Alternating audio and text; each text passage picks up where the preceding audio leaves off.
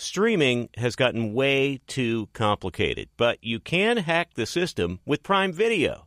It has everything in one app with one password. See Roadhouse, Giannis, The Marvelous Journey, and the National Women's Soccer League all included with Prime. Plus, you can buy Premier Boxing or stream the NHL and NBA playoffs on Max with the Bleacher Report Sports add-on or add Paramount Plus for the Masters on CBS. Prime Video. It's all your favorite content in one place. Restrictions apply. Prime membership required for add-on subscriptions. See Amazon.com slash Amazon Prime for details.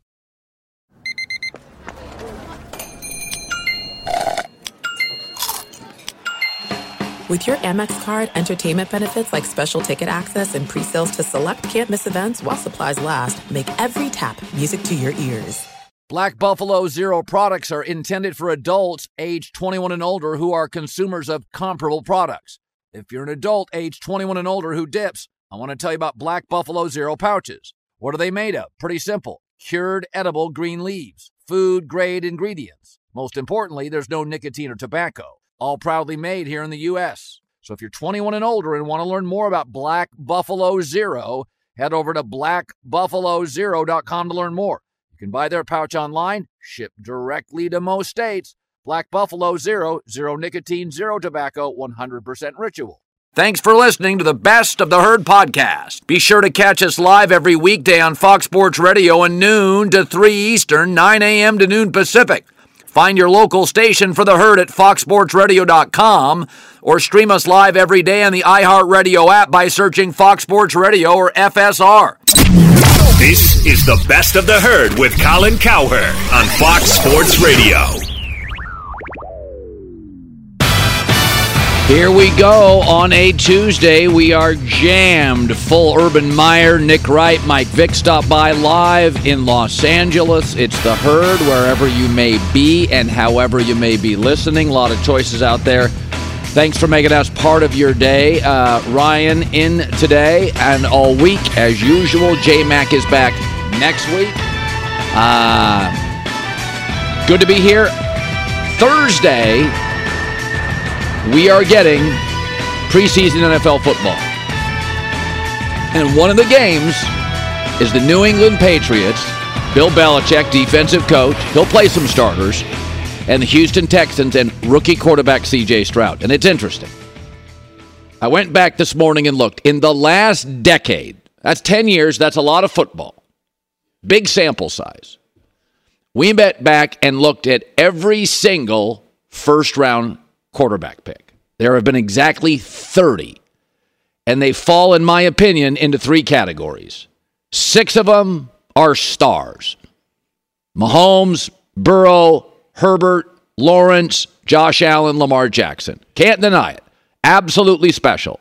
Six of them of 30. Six of 30 are stars. Four others are what I would call high end starters. There is some star quality, but missing something. Deshaun Watson, Kyler Murray, Jared Goff, Tua.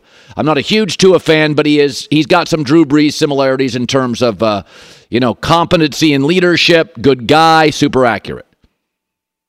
And then the third category is 20 guys who are not getting to a Super Bowl and certainly not winning it, and that's everybody else. From Baker Mayfield uh, Teddy Bridgewater. So six stars, four high end starters, and 20 guys that can't win a Super Bowl. That's where we're at. So this class has three first round quarterbacks Bryce Young, Anthony Richardson, and CJ Stroud. And I can see all three of them having some success.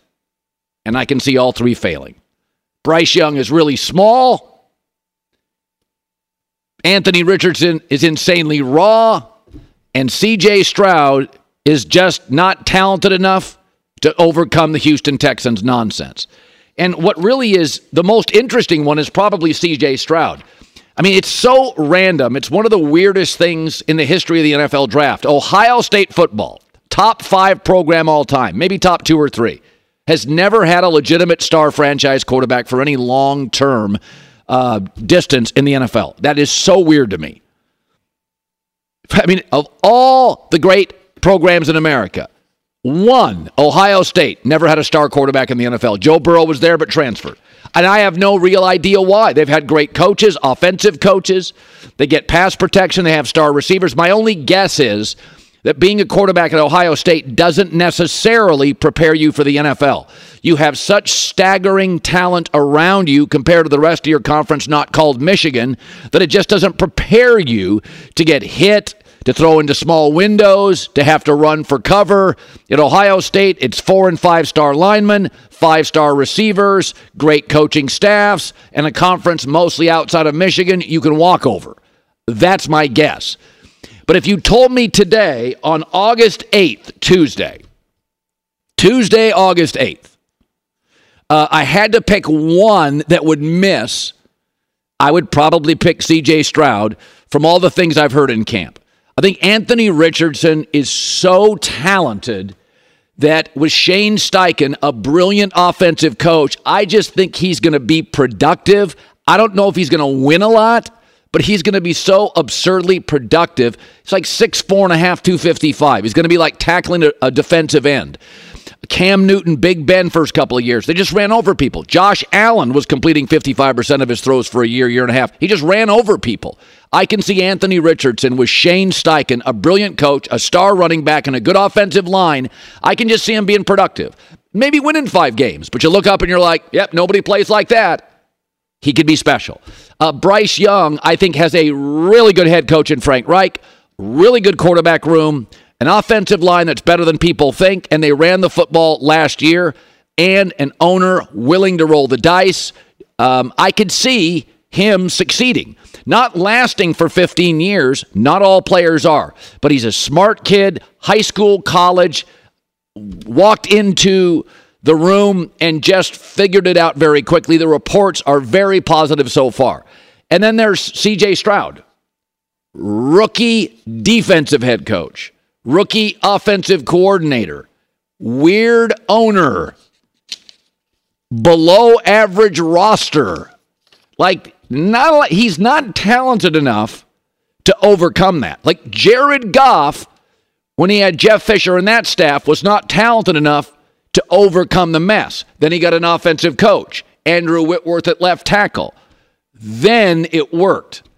But if you said today, I've got to pick one today after what I've heard in camp, what I've seen, the video highlights, all the stories, I've been following all of them. If I had to pick one that just won't work, I don't know if CJ Stroud is good enough to overcome rookie coach, rookie coordinator, impulsive, odd owner, and a roster right now that today rebuild. Uh, DeMeco Ryans the head coach, the rookie head coach, talked about CJ Stroud as he preps for Thursday's preseason opener against the Patriots. With Stroud, you know, what I've seen is improvement as I talk about each day. That's what we ask for out of all our players is seeking improvement. And that's what you've seen from him, and he continues to improve. We'll see when games come. I think that's where you really, you know, can judge on where a guy is based on game situations. Practice is one thing, but guys have to get out and get the real competition in the game. Excited to watch, can see all three rookie quarterbacks working, but in a decade, 30 first round quarterbacks, six stars, four high end starters, and 20 guys who can't win a Super Bowl and probably can't get there. Somebody's not going to make it in this class. You could argue all three could miss. So the USA Today College Football Coaches Poll came out yesterday. And speaking of coaches, there's not a bad one in the top 10. No sport in America is more driven by coaching than college football. The coaches in the top 10 Georgia Kirby Smart, Jim Harbaugh, Nick Saban, Ryan Day, Brian Kelly, Lincoln Riley, Number seven's Penn State, James Franklin. Uh, Mike Norvell at Florida State. You don't know much about him, but he's a really good coach, and they get better every year. Dabo Swinney and Josh Heupel at Tennessee, who people like a lot. Um, Jim Harbaugh, though, may get more criticism than all of them. And it's weird. Nick Saban whiffed in the NFL, could not make it in professional football. Harbaugh won two division titles, got to three NFC championships, and a Super Bowl and that's inheriting a complete tire fire. Turn it around immediately. In seven years, if you take out the COVID season, which was a mess, seven years, five at Michigan, 10 plus wins. 77% wins. He's clearly right now, today, this morning, led Michigan to a better overall program football wise today than Ohio State, a top five program. But sports fans tend to be addicted and cling to championships. So, despite the fact that he has never failed and turned around everywhere virtually overnight, including the Niners, he doesn't have natties. So, people think less of him. And he's not cool, and he's kind of quirky, and his offense isn't necessarily fun, it's old school. And we all like in the media and fans, we like people we can put into boxes and they're simple, and Harbaugh is complex. No sport is more coach driven. In the NBA, it's star driven. Soccer, star driven. Baseball, payroll and front office driven. NFL, we found that out when Brady and Belichick divorced. It's quarterback driven. I love Andy Reid, but it's more Mahomes than Andy. College football's top 10, there are no B coaches. They're all A's. But Harbaugh's the one that gets criticism, despite the fact that many college coaches have gone to the NFL. Lou Holtz, Steve Spurrier, Saban, legendary coaches. Urban Meyer's on our show today. And the NFL thing didn't work. Pro football just didn't work for him for whatever reason. Harbaugh was a star. But there's something about him that rubs people the wrong way. Well, it's Michigan, everybody wins. Rich Rod didn't. Brady Hoke didn't. that stuff didn't work at all. Uh, and Michigan, by the way, doesn't win big as much as you think. One national title in 75 years. They're not LSU, where Ed Orgeron can win a title. They're not Bama. They're not Georgia. They're not USC. They're not Oklahoma. They're not Ohio State historically. One title in 1997 in 75 years. Two recent coaches flamed out Rich Rod and Brady Hoke. And here's Harbaugh.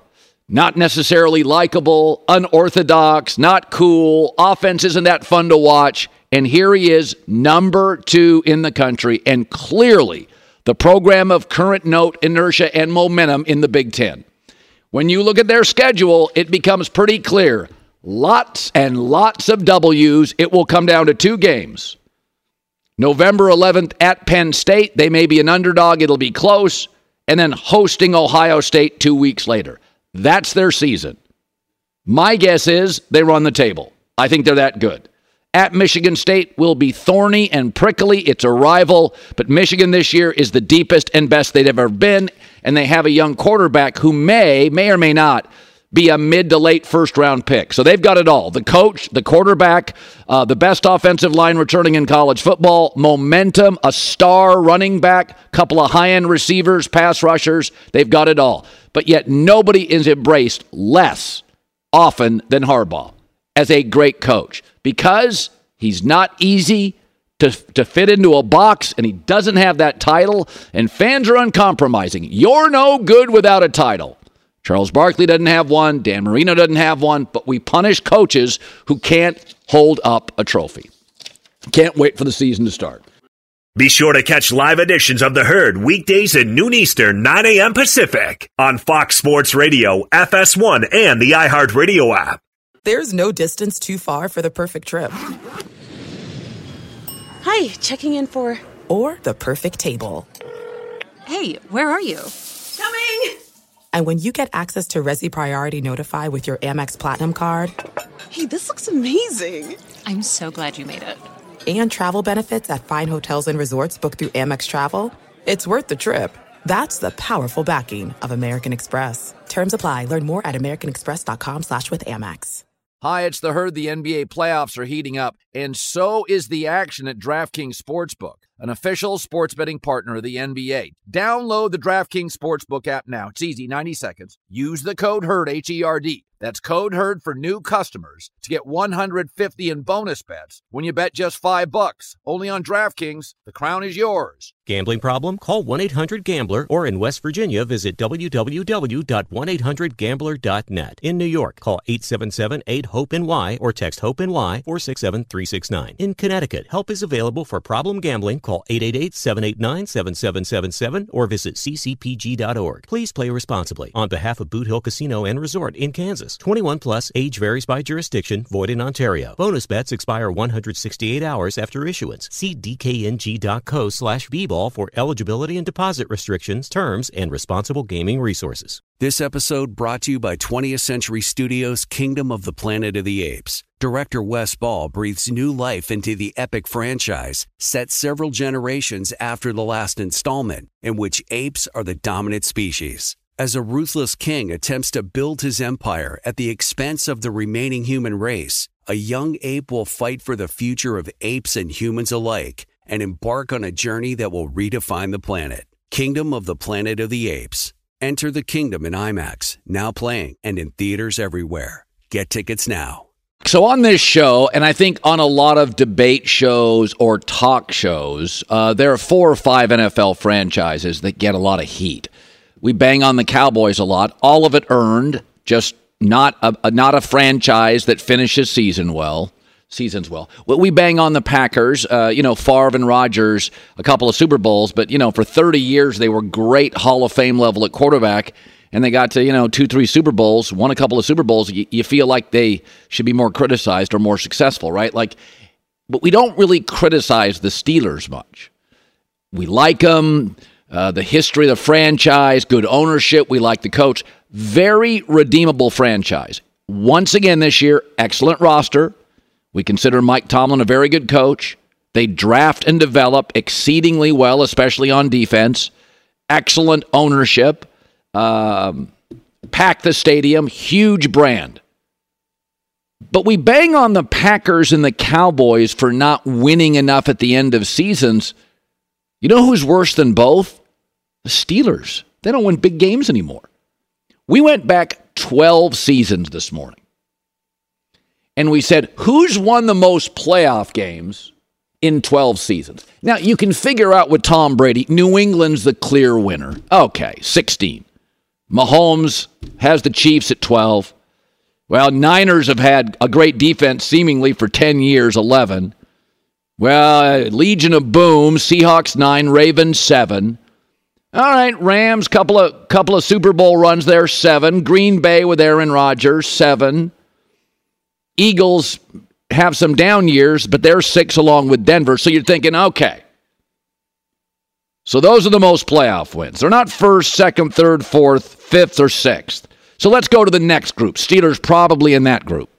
No, there's four teams in the last 12 years that have won five playoff games. Bengals, Saints, Giants, Bucs. Used to call them the Aints. Buccaneers Really? That wobbly pirate ship?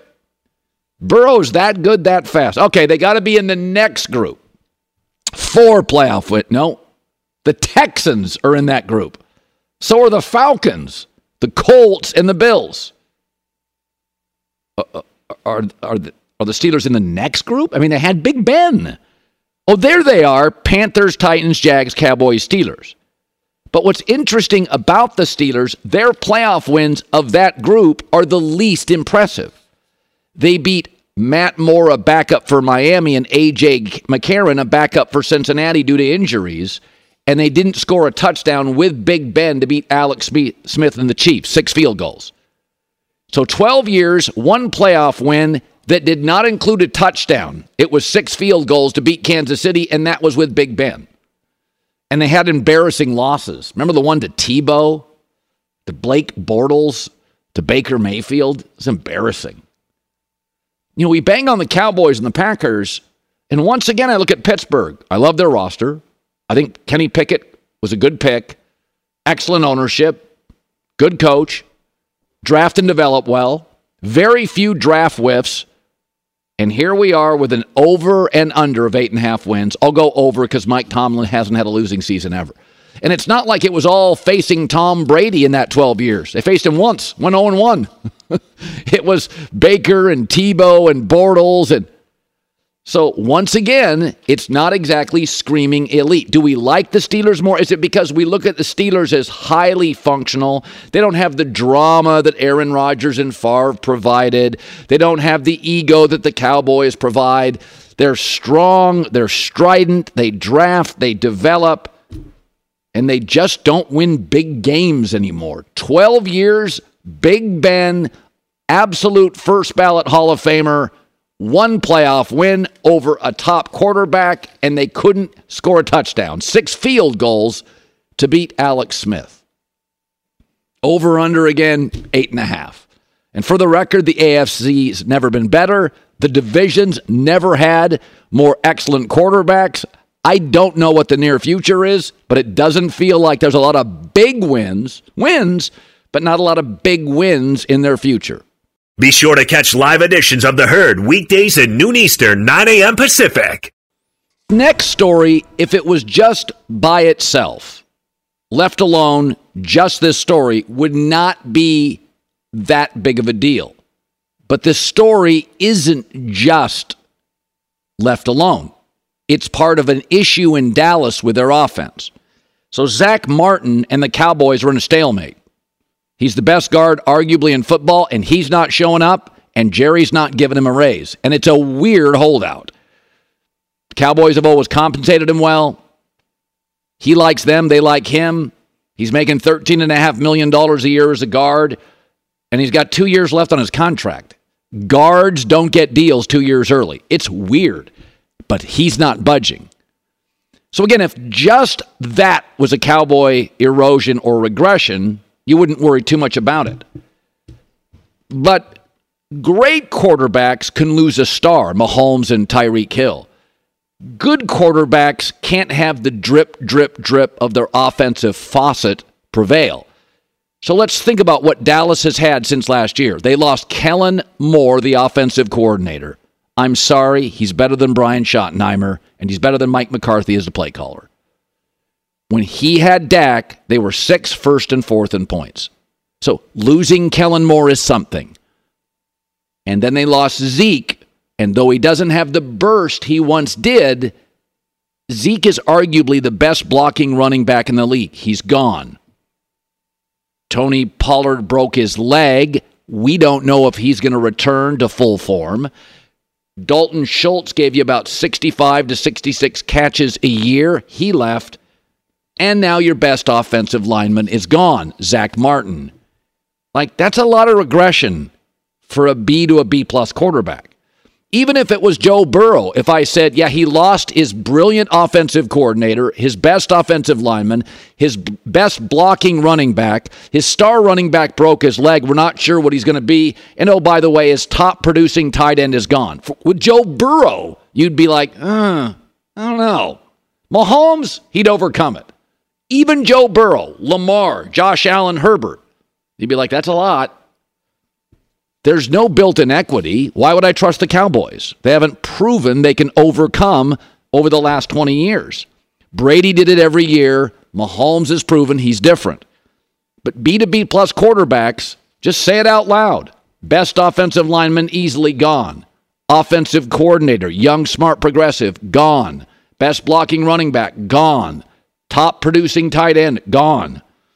This team's starting to feel very Dak dependent. And though I like him, there's a clear, clear history with Dak's career.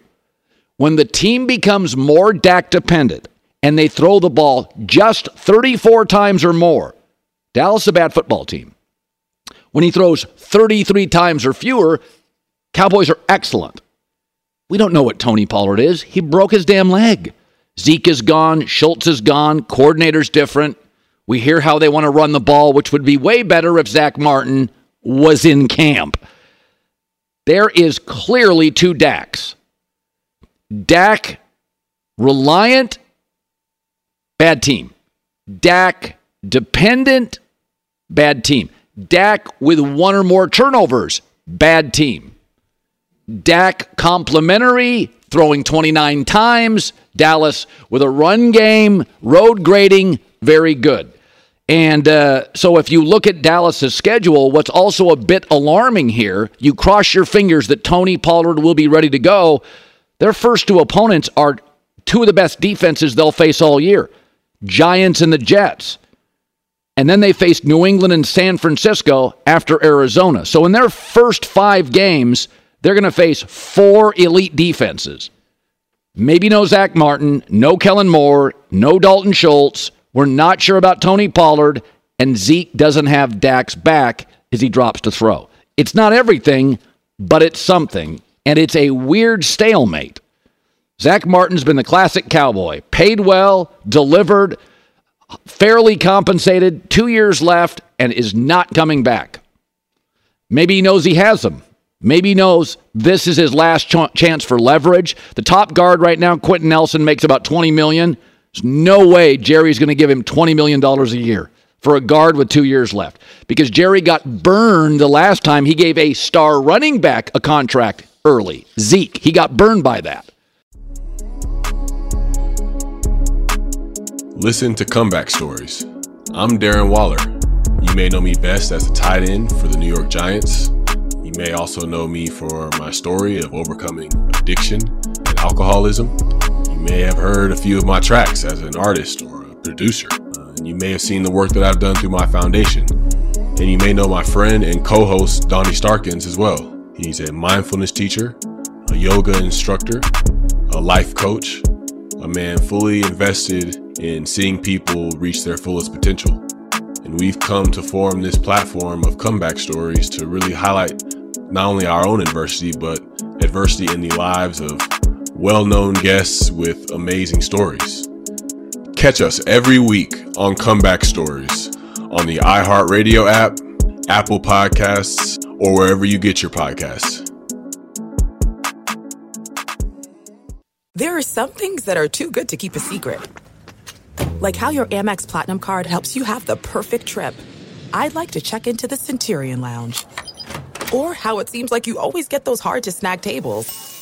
Ooh, yum. And how you get the most out of select can't miss events.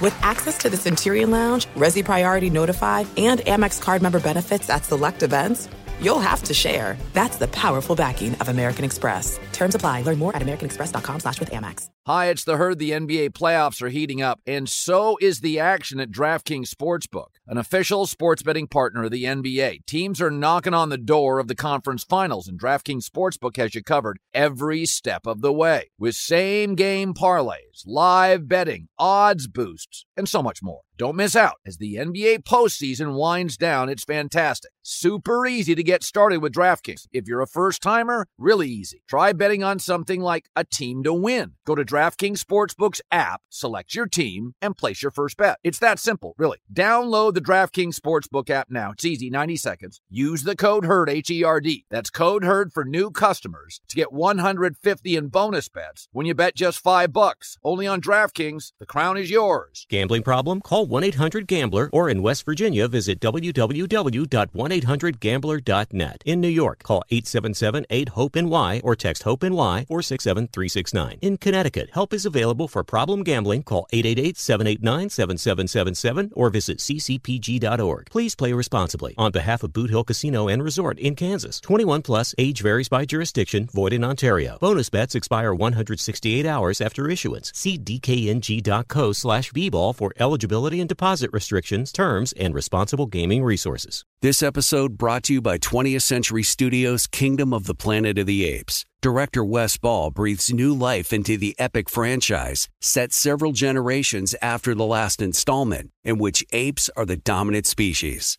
As a ruthless king attempts to build his empire at the expense of the remaining human race, a young ape will fight for the future of apes and humans alike and embark on a journey that will redefine the planet. Kingdom of the Planet of the Apes. Enter the kingdom in IMAX, now playing and in theaters everywhere. Get tickets now.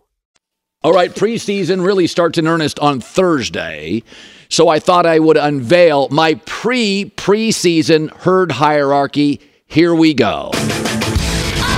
Herd Hierarchy. Time is now. Let's go. The top 10 NFL teams according to Colin. Number 10. If they're healthy, I like the Baltimore Ravens. Lamar Jackson is now signed to a long term deal. They have added some nice pieces to help him. Odell Beckham, Rashod Bateman comes back. J.K. Dobbins is healthy now. Lamar has the best offensive weapons of his career, a new coordinator. Hopefully, they respect his passing game more because I've always thought he's better in the pocket than anybody wants to admit. Lamar has the second highest winning percentage among all active quarterbacks, only behind Patrick Mahomes. Cross your fingers on their health. They get dinged up more than anybody in camp, Baltimore at 10. Number 9. This is the year I buy into the Chargers. Justin Herbert now gets a really good offensive coordinator, Kellen Moore. He also gets his excellent young left tackle back, Rashawn Slater.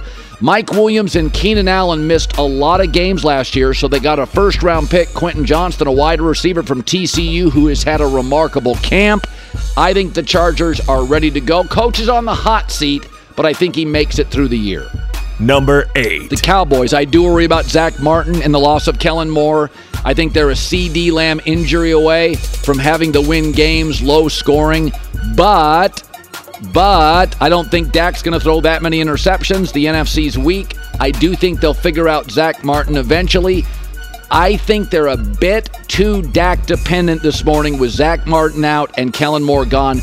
That worries me, and I don't love their head coach and his ability to not manage the clock. But this defense is absolutely top five. They added a great corner in Stephon Gilmore, so I am okay with it. Number seven. Miami. It's all on Tua's health. They did not address the offensive line that was ranked 22nd, but with three different starting quarterbacks, their offense was number three. If Tua stays healthy, they're going to score 30 points. They're San Francisco East. Lot of weapons, a lot of speed, a lot of versatile players. Got to get Jalen Ramsey, though, back, the playmaker at corner. Number six. Jacksonville. Trevor Lawrence is ascending. The AFC South is weak. They've added Calvin Ridley. Don't forget how great he was. Doug Pederson, first year with Trevor Lawrence, by about week eight, week nine, they started to click. Excellent football team, adding some weapons. See no reason they can't challenge Kansas City for the number one seed. They have an easier schedule. Number five. Buffalo, let's not go crazy. There has been Stefon Diggs drama, but Josh Allen, okay, they've won that division for three straight years for a reason. They're simply more talented. Now, he did lead the NFL in giveaways last year without coach Brian Daboll. That worries me. He can be a little loose. With Mahomes, I get greatness without the turnovers. With Allen, they go hand in hand. I worry about that. The defense will be strong. They have the best roster in that division, and I think they probably win it again. Number four. Philadelphia loses Shane Steichen, the offensive coordinator, but Jalen Hurts is 21 and 4 in his last 25 starts. The kid is smart, he's mobile, he's versatile, he's coachable. They're going to win. Howie Roseman has built an excellent offensive line. They lost some good linebackers, but they add D'Andre Swift and Rashaad Penny, a couple of nice running backs who have home run potential. Philadelphia pulls back a little. They're going to face better quarterbacks this year. They'll actually play from behind occasionally in the regular season, and so I put them at four. Number three. Cincinnati. By the way, Joe Burrow's the most sacked quarterback over the last two years. They've really never gotten the offensive line right. And that's maybe the difference between the Chiefs and the Bengals. The, the, the Chiefs were able to rebuild that O line in one year and have the best young center in the game. Bengals O line always worries me. They moved off their safeties, Jessie Bates and Vonn Bell, which I actually thought was smart. Both good players. They understand their priorities. They feel like in the NFC they could win this thing going away, but there's this team in Kansas City that's in their way in the AFC. Number two. Listen, the Niners, teams that played San Francisco last year, went 0 16 the following week. That's insane. Why? They beat the you know what out of you. The NFL's most physical team. Um, I mean, they've got nine guys that I think maybe maybe eight that have a chance to be Hall of Famers: Kittle and Deebo and McCaffrey and Trent Williams and Fred Warner. They got talent to burn, but they're not special at quarterback. They're just capable, and that's why they're number two. Number one. The Chiefs have projected two new tackles, but I've seen this team rebuild their receiving corps, their offensive line, and the defense in one year. They'll make it work. Um, I, I, I, don't have much to say. They, they've reached the Super Bowl in three of the last four years. And what did Andy Reid say about Patrick Mahomes? We're going to put more on his plate. In Dallas, they're taking stuff off the table for Dak. Andy's like, I'm going to put more on his plate. Mahomes is just different. The rules don't apply. They didn't really apply for Belichick and Brady and they don't really apply for Andy Reid and Mahomes. We've got a we've got a dynasty on our hands, and everybody appears to be in their prime as they've rebuilt the receiving corps. They've moved off the right people at the right time. So I have them number one. Be sure to catch live editions of The Herd weekdays at noon Eastern, 9 a.m. Pacific on Fox Sports Radio, FS1, and the iHeartRadio app. 17 years as a college football coach, three national titles, one with the Buckeyes, two with the Florida Gators, a three time college football coach of the year, won 80 5% of his game, 12 and 3 in bowl games, which I believe believe is the best winning percentage ever in bowl games. 12 that's a that's an those were big bowl games, 12 and 3 and uh, won 90% of his games at Ohio State, 83 and 9. Urban Meyer is now joining us live Fox Sports. So, as a guy who grew up on the West Coast and lived in the world of the Huskies and Ducks, I think they work as damp, wet weather programs into the Big Ten. I think they're haves, not have nots. The Pac 10 died, I feel like it, it died about five years ago when I started noticing the payouts for the SEC and the Big Ten, and I thought, this, this isn't going to last. I'm not surprised by it. Are you? Are you? Are you shocked by now four Pac-12 teams going to the Midwest? Colin, I think my initial sting was like everybody else. I grew up when the Pac 12 was arguably the best league in the country. USC was dominant. Terry Donahue was at UCLA. All those programs had great players, Heisman Trophy winners. But I, I like you, I get it. I, I think that the Big Ten has got to be reckoned with now. I mean, can you imagine, as we were talking earlier, you flip on the TV at 10 o'clock, you got big noon kickoff, and you go until midnight because you got the West Coast now. Yeah. The, um, it, it's interesting. So Pac 12 fans are upset because, you know, their conference has, you know, uh, unraveled. How does a Big Ten fan, like I could see a Big Ten guy in Wisconsin going, wait a minute, I already have to deal with the Wolverines, the Buckeyes, and the Nittany Lions. Now I have the Huskies, the Ducks, and the Trojans. This isn't any better for me. Stay in your own conference. How do most Big Ten fans look at it? Well, I think the fans are uh, probably fired up because they, they see their conference strength right now. They're going to be able to watch them. Here's the interesting thing that goes along with the fans. How about the coaches? All of a sudden now, the Big Ten West, you had Iowa, you had Wisconsin, you had uh, Minnesota. Those teams are competing for champion, you know, a chance to go to the championship game. Northwestern went to the championship game. If they eliminate divisions and you add Oregon, Washington, UCLA, USC, you know, what happens to the Wisconsins? What happens to the Michigan States? What happens to those teams that are really good programs, but they're just a notch below? Do they drop even further below in the conference now? Those are the questions that, if I'm a coach at one of those places, I'm thinking, wow, you know, if they eliminate divisions, what chance do I have of getting my program to that Big Ten championship game, which is everyone's goal? Because it just got a hell of a lot harder. Yeah. The, um, what I don't like, one of the things I've argued for, and I think I've, I've said for years, the reason the UFC overtook boxing is because they had a leader. And boxing was just promoters setting up fights. And then UFC was Dana White, and he said, no, every Saturday, this is what we're going to do. College football doesn't have a commissioner. So the SEC's playing eight conference games, and the Big Ten's probably going to go 10. And then some people have soft schedules. I mean, Alabama, it's like Nick Saban sat down there and gave them perfect bye weeks, and then other people don't. And I'm not picking on Nick, but it's like, come on, guys, this is not fair. I feel like the sport needs just a, a, a commissioner to wrap it together. Did you ever feel that way? I did, and the I've sat in many, many meetings. The problem is that really every conference is out for themselves. Yes, every school is out for themselves. You just saw that. I mean, there's no there's no uh, getting along and let's do this thing together. Right now, the SEC is worried about one thing: the SEC. The Big Ten obviously had no they could care less about the Pac-12 because they take their teams. You know, same with the Big 12 taking other the rest of the Pac-12. So as long as everybody is so independent, the chance of a commissioner or coming under one umbrella, I don't see that happening, Colin. I, I don't see that at all because right now the SEC you know, do you think they really could care about the Pac 12, the Big 10, the Big 12? Not at all. And same with the Big 10. They, they're where they need to be. They're worried about one thing can they support all these other sports in every program in their conference? And that's a tall task. Well, it's it's going to be an amazing bicoastal uh, three time zone conference. Jim Harbaugh right now has his best team, and and I and I said this earlier. Harbaugh's unorthodox and he's quirky and he's uh you know he can be a lot. Uh, uh, but what Jim does do, and I saw him do this at Stanford. Stanford was a mess, and about three years later, he walked into the Coliseum against Pete Carroll, and they pushed USC around.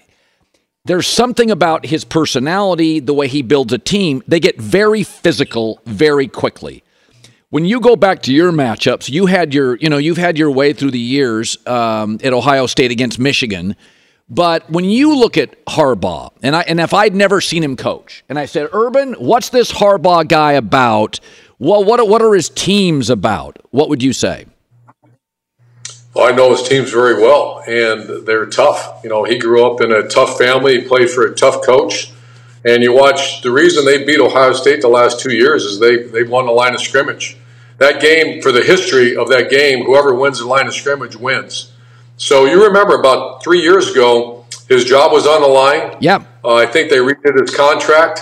They were really struggling, and he's done a great job. He's got a really good football team. He's got a quarterback coming back. One of the few teams, one of the few teams with a returning quarterback. So when I think of a Jim Harbaugh team, I think of a you better line up and, and run the football and stop the run because that's coming at you. You know, I can think two things at once. I can be for the transfer portal, but not want it during the middle of a season. Even in the NFL, there's a free agency period, and there's then there's times you can't. So everybody's like, well, players should be able to transfer. And my takeaway is, yeah, but you, you can't transfer in a season and disrupt programs. The second thing is, I am for the NIL, but I don't want it to be the wild, wild west and paying some kid at a high school. That's not what this thing's about. So as we've had these changes, NIL, uh, transfer portal, it has settled into sort of a groove, right? Um, are you comfortable now with where it's at, or are you still a little uncomfortable with the the how the how the whole NIL thing is working? I think I'm a little more comfortable than the initial sting. You know, I still, I guess, I hear a lot of things that many people don't because I'm still very tied into uh, many of my old colleagues in college football and you know, the one thing that you hear is the collective. And the collective is they go raise money from donors, they put together a big pot of money, and they, you know, and they they pay players to come to your school, and in return, the players have to do charitable work. If you want to eliminate the wild, wild west, I think collectives need to go away.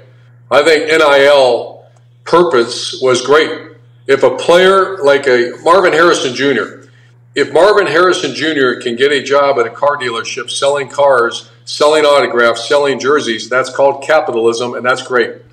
But I, am like you. I think when you start saying, okay, I'm recruiting a 17 year old, he has an agent, and this school's offering him 20000 a month, we need to go to 25000 a month to get him.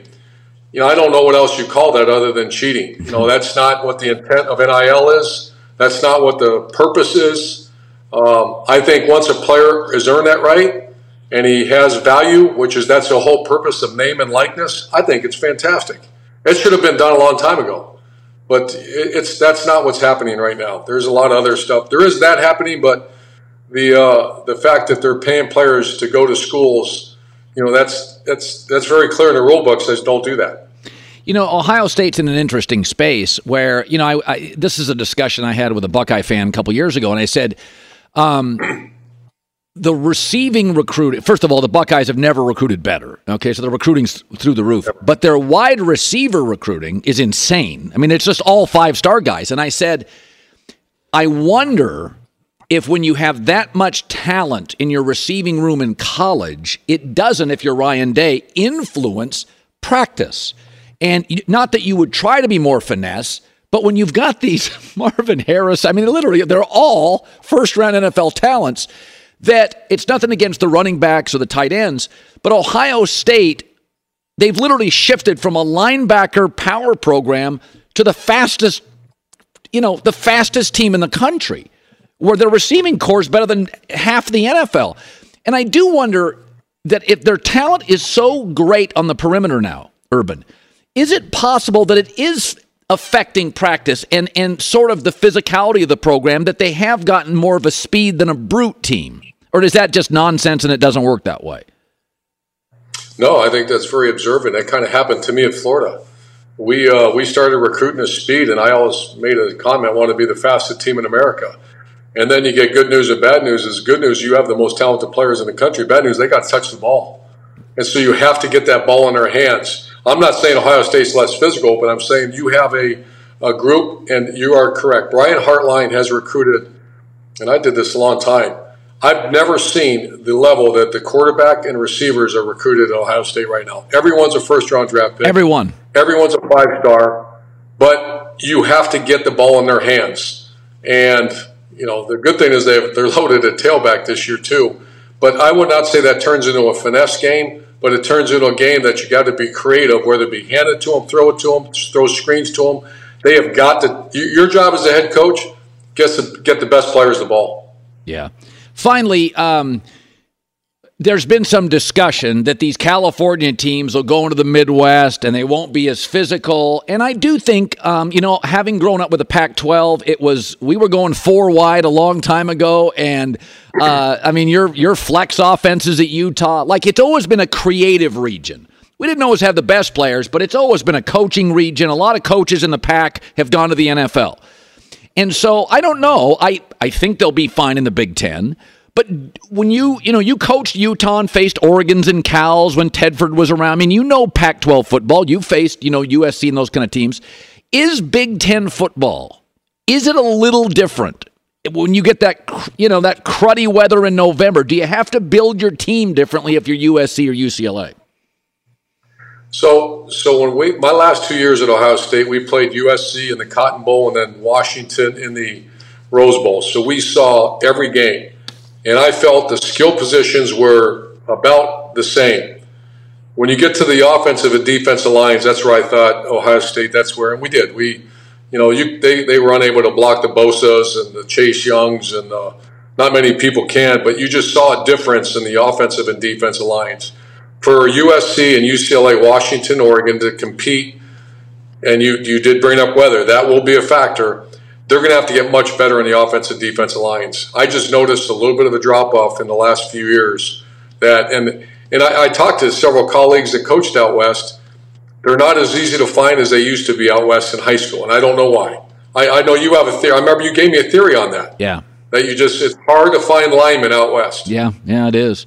I got to ask you one more thing. Uh, Colorado and Deion Sanders are going to be on Fox now. I I think TCU lost a lot of talent but I still think TCU is going to be a handful for Colorado. I don't know how many players they have, but you were out there recently. What am I su- ex- supposed to expect from Deion and the Buffalo? I don't how many players do they have. I mean, I, I've known Deion Sanders a long time. I've always loved Deion Sanders. I respect him. We get along. Uh, I called him up. I was out west. I, we have you the first two games. He was more than gracious to have me out there. The most underrated people Obviously, you got your players. The most underrated people in football are the assistant coaches. And he's hired really good coaches. I went to the meetings, I watched them practice. They have, I believe, 70 new players. So I call this thing the grand experiment. And I'm telling you, Colin, I mean, that was not what I expected. I thought we'd see, you know, I, I didn't know what to expect, but I saw a very good team. I saw talented players. His son's an excellent quarterback. They got a, uh, Travis Hunter is one of the you know, I looked at uh, Prime and I said, man, that, I've had one of those. I called Percy Harvin. I just pushed him to the side. You don't need to practice him much longer. He's that good. So, so if they can, the thing they're lacking, Colin, is depth. Yeah. If they can stay healthy, they have a tough schedule. They're going to make some waves in the Pac-12. Yeah, I, I, can't wait to watch it. So I think it's TCU. It's on Fox. It's uh, Deion Sanders in Colorado and that cowboy hat. I don't know what to expect, but I'm going to be watching it. Urban, it's great to see you as always. You're indoors in Florida where you need to be today because it's almost 100 degrees and humid. So it's great seeing you. Great seeing you, Colin. Thank you. It's Freddie Prinze Jr. and Jeff Dye back in the ring. Wrestling with Freddie makes its triumphant return for an electrifying fourth season. Hey, Jeff. Are you ready to rumble our way into an all new season of Wrestling with Freddie? You better believe I have. I've been practicing my body slams, and I'm jacked. All right, don't go injuring yourself now. We'll be highlighting the best stories and matches of the week in wrestling from AEW, WWE, and have one on one talks with the best talents in the world of pro wrestling. Listen to Wrestling with Freddie on the iHeartRadio app, Apple Podcasts, or wherever you get your podcasts. If you love sports and true crime, then there's a new podcast from executive producer Dan Patrick and hosted by me, Jay Harris, that you won't want to miss. Playing Dirty Sports Scandals. Each week, I'm squeezing the juiciest details from some of the biggest sports scandals ever. I'm talking Marcus Dixon, Olympic gymnastics, Cain Velasquez, salacious Super Bowl level scandals. Join me on the dark side of sports by listening to Playing Dirty Sports Scandals on the iHeartRadio app, Apple Podcasts, or wherever you get your podcasts. What's up, everybody? This is Stephen A. Smith, host of the Stephen A. Smith Show podcast. Tune in every Monday, Wednesday, and Friday at the very least as I bring you all new episodes that feature the biggest headlines in the world of sports, pop culture, business, and I answer your phone calls and respond to your tweets. You'll hear my unfiltered opinions and straight shooter interviews with top celebrities and game changers. All that and more. So listen to the Stephen A. Smith Show podcast on the iHeartRadio app, Apple Podcast, or wherever you get your podcast.